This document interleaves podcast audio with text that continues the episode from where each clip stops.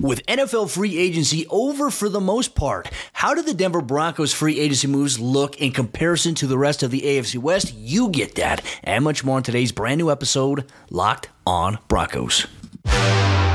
You are Locked On Broncos, your daily Denver Broncos podcast, part of the Locked On Podcast Network. Your team every day. What's happening, Broncos country? Welcome into a brand new episode, Locked On Broncos, your daily Denver Broncos podcast, part of the Locked On Podcast Network, your team every day. Thank you so much, Broncos country, for taking time out of your day to tune in and make Locked On Broncos your first listen of the day every single day to get the latest episode as soon as it's made available. Make sure you subscribe or you follow for free on YouTube or wherever you get your podcasts. I'm your host, as always, Cody Roark, Broncos reporter for Mile High Sports, joined alongside, as always, by my co host, Sayre Bedinger, site expert, predominantlyorange.com. NFL free agency, for the most part, is over. It's donezo at this point. The Broncos have made a majority of their major moves. Other teams around the AFC West have made a majority of their major moves. And we're going to look at a comparison of how the Broncos stack up against the rest of the AFC West in terms of offseason moves, key additions, key losses. And we're going to share our thoughts on it from a Broncos perspective. So, Sayre, Let's open things up here. Obviously, let's talk about the Broncos real quickly. The key additions that they made here Mike McGlinchey, Ben Powers, Zach Allen, re signing Alex Singleton being one of them, and the addition of Samaje Perine kind of headlined the top moves for Denver. The key loss of Dre'Mont Jones, but you substitute that with Zach Allen. There you go. It offsets there. But what about the Kansas City Chiefs, the defending Super Bowl champions? How does Denver's free agency maybe stack up against theirs? It's a really interesting offseason so far for the Kansas City Chiefs. I think a lot of people expected them to keep left tackle Orlando Brown Jr., right? Uh, I mean, if it was franchise tagging him, getting him signed to that long term contract. Kind of surprising to see them let him walk. And they replaced him with obviously Jawaan Taylor, a player that a lot of Broncos fans were hoping for. But maybe Jawaan Taylor was kind of in a similar boat to Orlando Brown Jr. from a couple years ago. It looks like the Chiefs are going to make him their left tackle, Cody. We know he's played right tackle for his whole career with the Jacksonville Jaguars. So, kind of an interesting move there. The Chiefs did pay him left tackle money if we want to still differentiate between the two there 20 million per season for Jawaan Taylor so that was kind of an interesting development I think as far as the Chiefs kind of evaluating where they're at post Super Bowl victory they made that big decision to go after Jawaan Taylor and kind of not it's not like a rebuild of their offensive line, but it's really an interesting move because I think everybody kind of assumes, well, Orlando Brown Jr., that trade seems to be really working out for them kind of kind of wild to see the Broncos and the Chiefs both in that tackle market here this offseason. Yeah, certainly is there. That was a little bit of a surprise to me, them moving on after they traded. You know, we were like, hey, that's a great move for them initially when that trade happened. But now Jawaan Taylor will be there. Another key addition for them, Drue Tranquill, staying inside the A's, ASUS, coming over from the Los Angeles Chargers and getting added to that room alongside, obviously, Nick Bolton. I, he, Drue Tranquill is surprisingly very underrated in my opinion. He, he kind of annoys me because he's a pest, right? He stands out on film because he's always where the football is. That's a solid signing for them. But let's talk about some of their key losses. Well, you mentioned the Orlando Brown Jr. one, but you know they had to release Frank Clark. There's always a chance maybe he could re-sign on a shorter deal and come back. They lost Juan Thornhill, who I think was really playing really well at the safety position for them last season. He's going to the Cleveland Browns. Khalen Saunders, they lose him, but even uh, a wide receiver, right? I mean, they lost two wide receivers who are very good, but they still seem to be loaded at that position after losing Juju Smith Schuster and Mecole Hardman. They still have some dudes at that position that uh, d- d- there's no fear of necessarily any fall off from what they're expecting here. Right. A lot of transition at the wide receiver position for the Chiefs in the last two off seasons. Remember, last year they traded Tyreek Hill to the Miami Dolphins. Then you bring in Juju Smith Schuster, Marquez Valdes Scantling. You've got Mecole Hardman on a contract year. Well, the only holdover from that group is going to be Valdes Scantling, and he's going to be joined, obviously, by Skyy Moore, a second round pick from last year's draft. But also, they made that in season trade for former first round pick Kadarius Toney. And I think they do have big plans for him, Cody. So we saw them just kind of willingly let Juju Smith Schuster, he went to the New England Patriots, of course, Mecole Hardman to the New York Jets. So both guys heading to the AFC East. But the Chiefs, they did really reload kind of last offseason with guys who were maybe expected to have some time learning either on the job or kind of just learning behind the scenes. And obviously, Valdes-Scantling, his role increased over the course of the season, made some really big plays for them late in the year and in the playoffs, as did, you know, Kadarius Toney. So I don't think the Chiefs are hurting much at the wide receiver position. There's also rumors about them and Odell Beckham Jr. this year's NFL draft class as well. So, man, I don't think we can really sleep on the Chiefs any. I don't, regardless of the losses that they had. Right? You, you talk about the Frank Clark loss. Well, they draft George Karlaftis last year, so they they just have guys in place that can take over these different roles. And I'm sure the NFL draft will come around, and the Chiefs will get a bunch of new guys that everybody's like, man, I really love the Chiefs draft because quite the frankly, picks, Brett Veach they yeah they have I think like twelve or yeah something like that. You're right.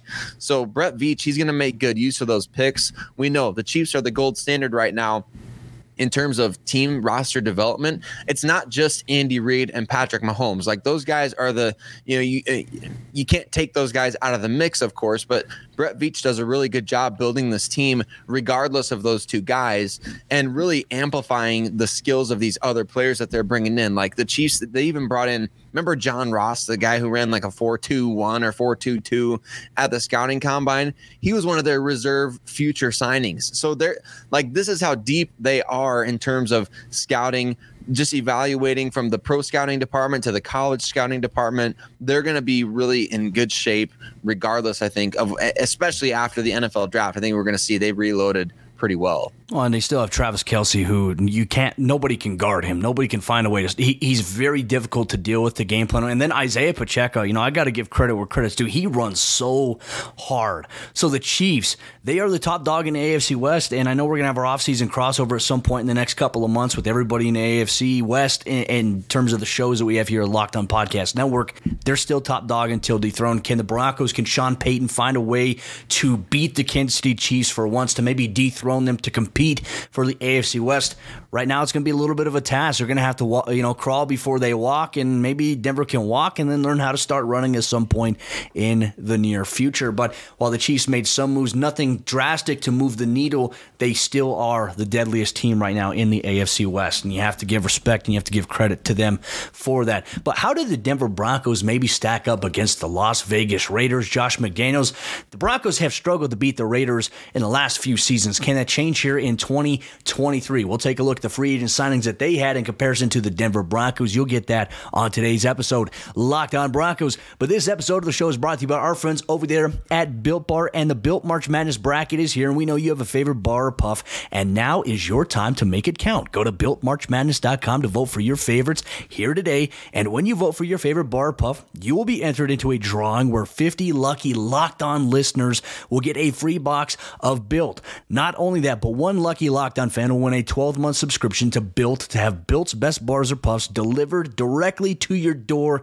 every single month. You've got to try Built, the best protein bar ever. And what makes Built bars and puffs so great is that they're high in protein, low in sugar, covered in 100% milk chocolate. So run to BuiltMarchMadness.com right now to vote for your favorite bar or puff and pick up a box while you're there. You can vote every day in March, so hop in and support your pick.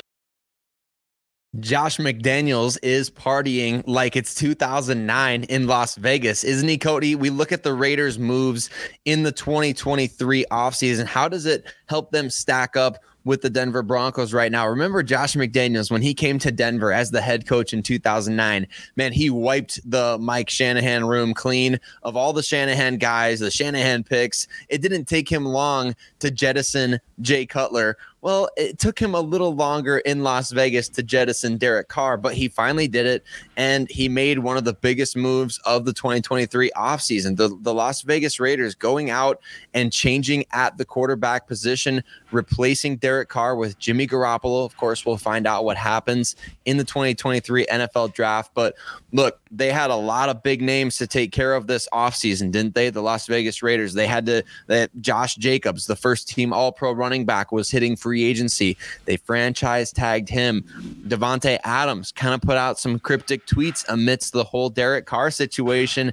And I, I don't know if we really know what's going to happen with him beyond the season, but it looks like they're going to keep him in place for the time being, making changes at the tight end position, trading away Darren Waller to the New York Giants and replacing him with a couple guys. So, Cody, let's talk about this Las Vegas Raiders offseason wholesale changes, I would say. That's kind of, uh, especially offensively, when you're talking about changing quarterback, it looks like this team is getting ready to kind of transition we had one year of Josh McDaniels working with the the Gruden Mayock people, really, and now we have McDaniels really putting his stamp on this roster. It's the Las Vegas Patriots. That's what they're becoming here. And obviously, you mentioned the addition of Jimmy Garoppolo. How big will that be for them, right? He was one of the top quarterbacks in free agency. Then some other names started getting thrown out there a little bit reuniting Garoppolo with McDaniels, obviously it made the most sense on paper this offseason.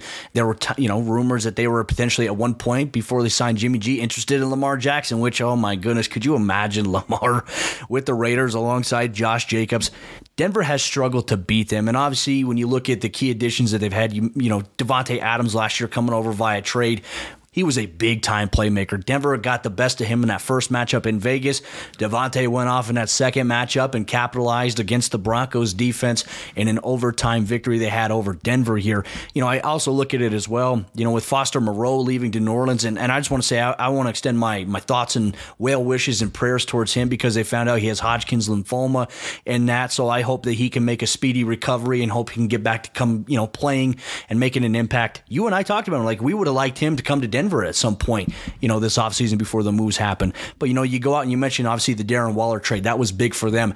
They go in and they bring in OJ Howard, who I know you and I have loved for so many years, and we've wanted to see him blossom into a playmaking tight end. Well, he's an he, he's going to be an impact player in my opinion. I think in Vegas, they're going to be a great security blanket option for Jimmy G, Austin Hooper, who has been so underrated as a tight end. When you look at all these things, Sayre, they are revamping the identity in Las Vegas. Is it going to be something that pushes them in the right direction? How does that impact the Broncos? Well, first off, the Broncos have to find a way to stop Josh Jacobs. If, in fact, I know that they franchise tagged him, we'll see if they come to terms on an extension. But man, he's just been the Broncos' boogeyman for the last few years. They seemingly have not found a way to stop him. He's averaged over four and a half, five yards per carry against them in matchups. And I, I, think everything kind of predicates off of being able to stop him. If Denver can slow down Josh Jacobs, obviously they go out and they make the signing of Zach Allen. How big of a difference can he be when the Raiders try to run the ball to his side? You know, you have DJ Jones, Mike Purcell, who's at that other defensive end spot. Like those things matter when we talk about maybe stopping the run game for the Las Vegas Raiders. Now, on top of that, they also lost a couple of other playmakers as well in terms of the offensive side of the ball. They lost Mack Hollins, who I felt like was very underrated for them. Now, his loss probably isn't going to be that big. You know, they brought in a couple other wide receivers here in the offseason, but defensively, they, they also lost Denzel Perryman, who I thought had a pretty good year for them last year at linebacker. And they brought in Jakobi Meyers, as you mentioned, the Las Vegas Patriots, right? They brought in Jakobi Meyers, who may have been, uh, according to a lot of pundits and analysts out there, maybe the best wide receiver available in free agency. Just kind of odd that they that they're making some of the moves that they are. To me, Cody, I really don't get the why would you trade Darren Waller and let Foster Moreau go? Although, as we know, I mean, Foster probably, I think he's taking this year off, if I remember hearing that correctly, um, to focus on obviously his health, which we do wish him the best. And of course, hope someday that he does get to play for the Denver Broncos. Would love to see that. But what, just as a quick side note, what a what a perfect time for him to be a free agent and not to sign in the negotiating window, right? To be able to go visit a team like the Saints and take a physical and have all that. I mean, man, divine intervention if I've ever seen it right there, Cody. Yeah. That's that's amazing that that was caught. So I think, you know, you talk about those transitions that they're making offensively. Why would you not want Darren Waller on the roster if you're bringing I, I just I, I don't understand I don't understand what they're doing. I, I don't get it sometimes. I guess we'll see how it all works out these New England guys, they go and they put their stamp on rosters every single situation that we see. They do it. And I, I, I mean, sometimes it works. Most of the time it feels like like it doesn't. So I happen to be a pretty big supporter of Jimmy Garoppolo. Not that, I mean, obviously, I'm not rooting for the guy against the Broncos, but I feel like what he's done for the 49ers super super underrated just the fact of i know qb wins is not a stat right people get so upset about that but you can't really deny uh, three of the last four years the 49ers went to the NFC championship game or further with Jimmy Garoppolo as their starting quarterback. That doesn't just happen because of just Kyle Shanahan. That doesn't just happen because of a great defense. Jimmy is the point guard of that offense, and he knows how to find open receivers and he makes good decisions most of the time with the ball. So I'm going to be fascinated to see. I don't think he's really an upgrade over Derek Carr. I, I like Derek Carr as well. So I don't know, Cody. Do you feel like that's kind of the case for the the Raiders right now? Is just like uh, it kind of feels like a wash all around. I mean, Sayre could potentially be a wash there. I look at what Jimmy G did well in San Francisco, right? Game managed the whole entire operation, was smart with the football, attacked the middle of the field, but he also threw the ball downfield to Deebo Samuel. You know, he's going to throw the ball downfield too here this season. Davante Adams and a, and a multitude of other guys there, but it's going to be placated really off of Josh Jacobs and his ability to run the ball with authority there. Jimmy G's got options to throw to. I wonder what the balance would be between between the run and pass. I'll be curious to ask our boy Q, host of the Locked On Raiders podcast, about that specifically in terms of the comparisons. But I feel like you really can't diminish either of these guys. Like Jimmy G took the 49ers, helped take them to a Super Bowl. Derek Carr hasn't done that, but Derek Carr has also carved up the Broncos in years past as well. I know Denver took on Jimmy G last year in week three. He had the safety because Randy Gregory, Bradley Chubb forced a lot of pressure in his face there. And obviously, if it wasn't uh, him stepping out of the back, Bradley Chubb would have had a pick six, and maybe that would have just changed the trajectory of an 11 10 ball game at Empower Field at Mile High. But these are things definitely to consider here. I look at the Raiders. Denver hasn't beaten them, right? So because they haven't beaten them, Denver's going to have to prove that they can go and do that. In my opinion, they should have beat them in, in Vegas this past year. Too many things fell apart in the second half for them. They should have beat them in that, that matchup at home, but you know, blown coverage cost them that game in overtime. So can Denver finally get over the hump here? I think the moves Denver has made, especially on the offensive line where they can run the ball, maybe the Broncos can be against the Raiders. Who knows? With Javonte coming back with Samaje Perine, maybe adding in Latavius Murray, somebody else maybe Denver can also run the ball effectively against the Las Vegas Raiders. But even more importantly, the Broncos and the Raiders and the Chiefs aren't the only teams in the AFC West. The Broncos also have to focus on the Los Angeles Chargers, who have a multitude of questions and changes of their own. How does this stack up against the Broncos? You get that on today's episode, Locked On Broncos. This episode of the show is brought to you by our friends over there at FanDuel Sportsbook, and the tournament is heating up, and there is no better place to get in on the action than FanDuel, America's number one sportsbook that's because right now FanDuel is giving new customers a no sweat first bet up to $1,000. That's up to $1,000 back in bonus bets if your first bet doesn't win. Just go to fanduel.com slash locked on and sign up today to claim your no sweat first bet. Then you can wager on everything from the money line to point spreads to which team will be cutting down the net when it's all said and done, in an app that's safe, secure, and super easy to use. So don't miss your shot at a no sweat first bet up to $1,000 when you join FanDuel today. Just go to fanduel.com slash locked locked on to sign up. Make every moment more with FanDuel. The Los Angeles Chargers offseason storyline and how it impacts the Denver Broncos will be interesting to follow considering 2023 is going to be a brand new year for each of these teams as the Broncos look to win over eight and a half games as set by their win projection by major sports books. The Broncos will have to go through the AFC West. They'll have six total matchups inside the AFC West that they'll have to take care of themselves. Let's take a look here at the Los Angeles Chargers offseason. Sayre, when you look at it, the Broncos last year, they went one and one. They split the series with the Chargers. They seemingly have been doing that for the last couple of years. They obviously won in Denver, lost on the road in disappointing fashion on Monday Night Football in overtime. You look at some of the offseason moves in house for them. LA, they restructured the contracts of Khalil Mack and Joey Bosa, which will make next year, I think, a little bit more interesting to see how they operate, considering the cap charges that will be coming forth. And on top of that, Austin Ekeler has permission to seek a trade with another NFL franchise, and Justin Herbert is rumored to be nearing a potential mega extension with the Chargers. I mean, that right there was a lot that's happening. Outside of that, they didn't really go out and make any big time splashes in NFL free agency, though I feel like they did get better. They lost Drue Tranquill at linebacker, but you know who they added? They added Eric Kendricks as well. So that is a nice little offset there for the Chargers. Yeah, they've done a couple of minor things. They were able to figure out Keenan Allen's contract situation as well, because I know there were rumors about could Keenan Allen become a cap casualty with his number the way it is, and they figured that out. So obviously they got Mike Williams, his deal done last year. It's going to be interesting, Cody. Here, let's get the let's get our little best evil, you know, scheming looks going on here. Are the Chargers going to do something? Are they going to go somewhere they've never gone before, right? Paying Justin Herbert at basically what could end up being an NFL record contract, not just not just for quarterbacks, not just for XYZ, like the biggest contract in NFL history is on the table for someone like Justin Herbert in terms of average annual salary. I don't know that he's going to get a $500 million deal like Patrick Mahomes got. I don't know if he's going to get X, you know, the 200 to 30 million guarantee like Deshaun Watson got. But I do think in terms of average annual value, we're getting to the point where Justin Herbert, Joe Burrow, uh, uh, Jalen Hurts. I'm I'm sure I'm forgetting somebody else who's on the table for an extension here, Cody. But this could be uncharted territory for the Los Angeles Chargers and the Chargers organization as a whole. They simply do not get this spendy at any position. They never have. They've never done anything like this. They don't, they're historically not active in free agency. They historically don't have that many big money contracts on the books.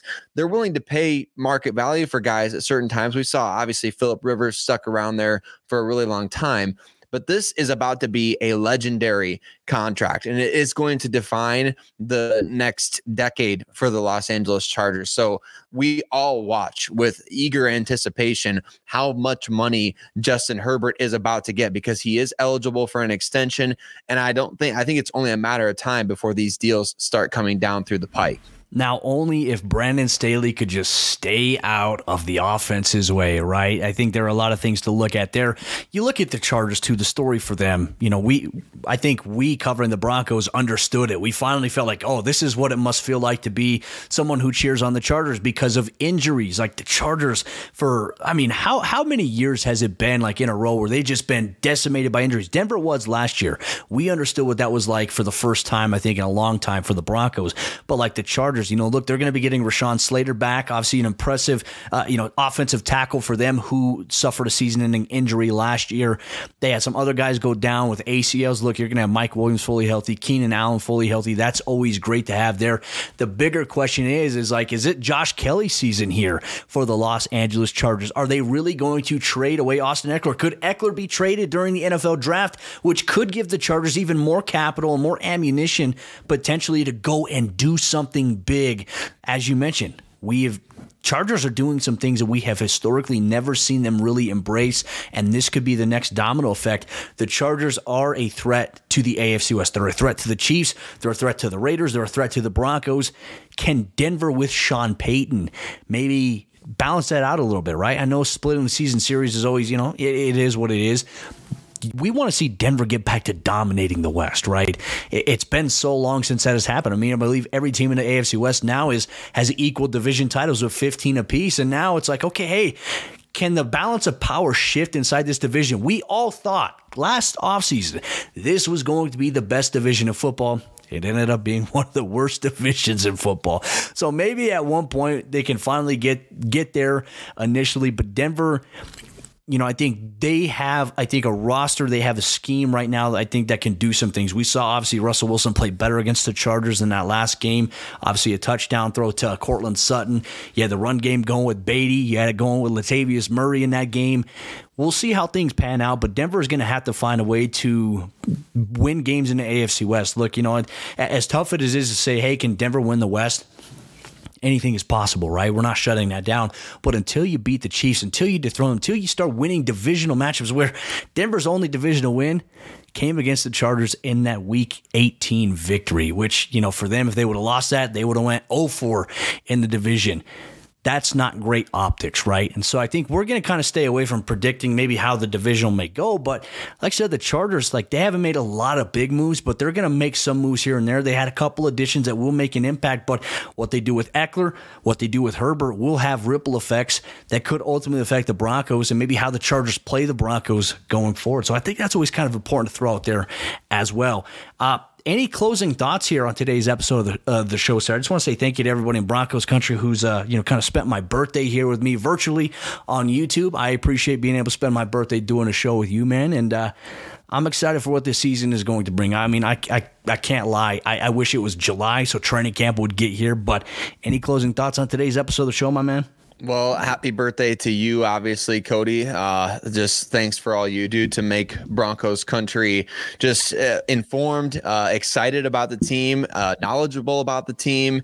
I think it's awesome to just be able to to celebrate to celebrate you in that, just to talk a little bit about what you do to make this more fun for everybody. So uh, I know you put in tons of work. You're one of the biggest hustlers and grinders out there. I oh, know you, too kind. you don't you don't you don't require uh, these kinds of words of encouragement or affirmation, but you should know. And I hope everybody just floods the the comment section with appreciation for all that you do. Uh, the things that they don't see, the the scripts that get written, the posts that get written, the editing that gets done, the getting to the facility, getting to the stadium, all these different things that you do to help just make Broncos football more fun for everyone else. Uh, thanks for what you do, man, and a big happy birthday shout out. I appreciate you, and I appreciate everybody in Broncos country. Honestly, uh, you know, th- I think a lot of like you and a lot of the fans are the reason why I do this. You know, I wouldn't have this job if it weren't for people like you, uh, people, you know, like the listeners that, that listen every single day to make Locked On Broncos their first listen. I mean, it means a lot because we we get to tell things from a different perspective.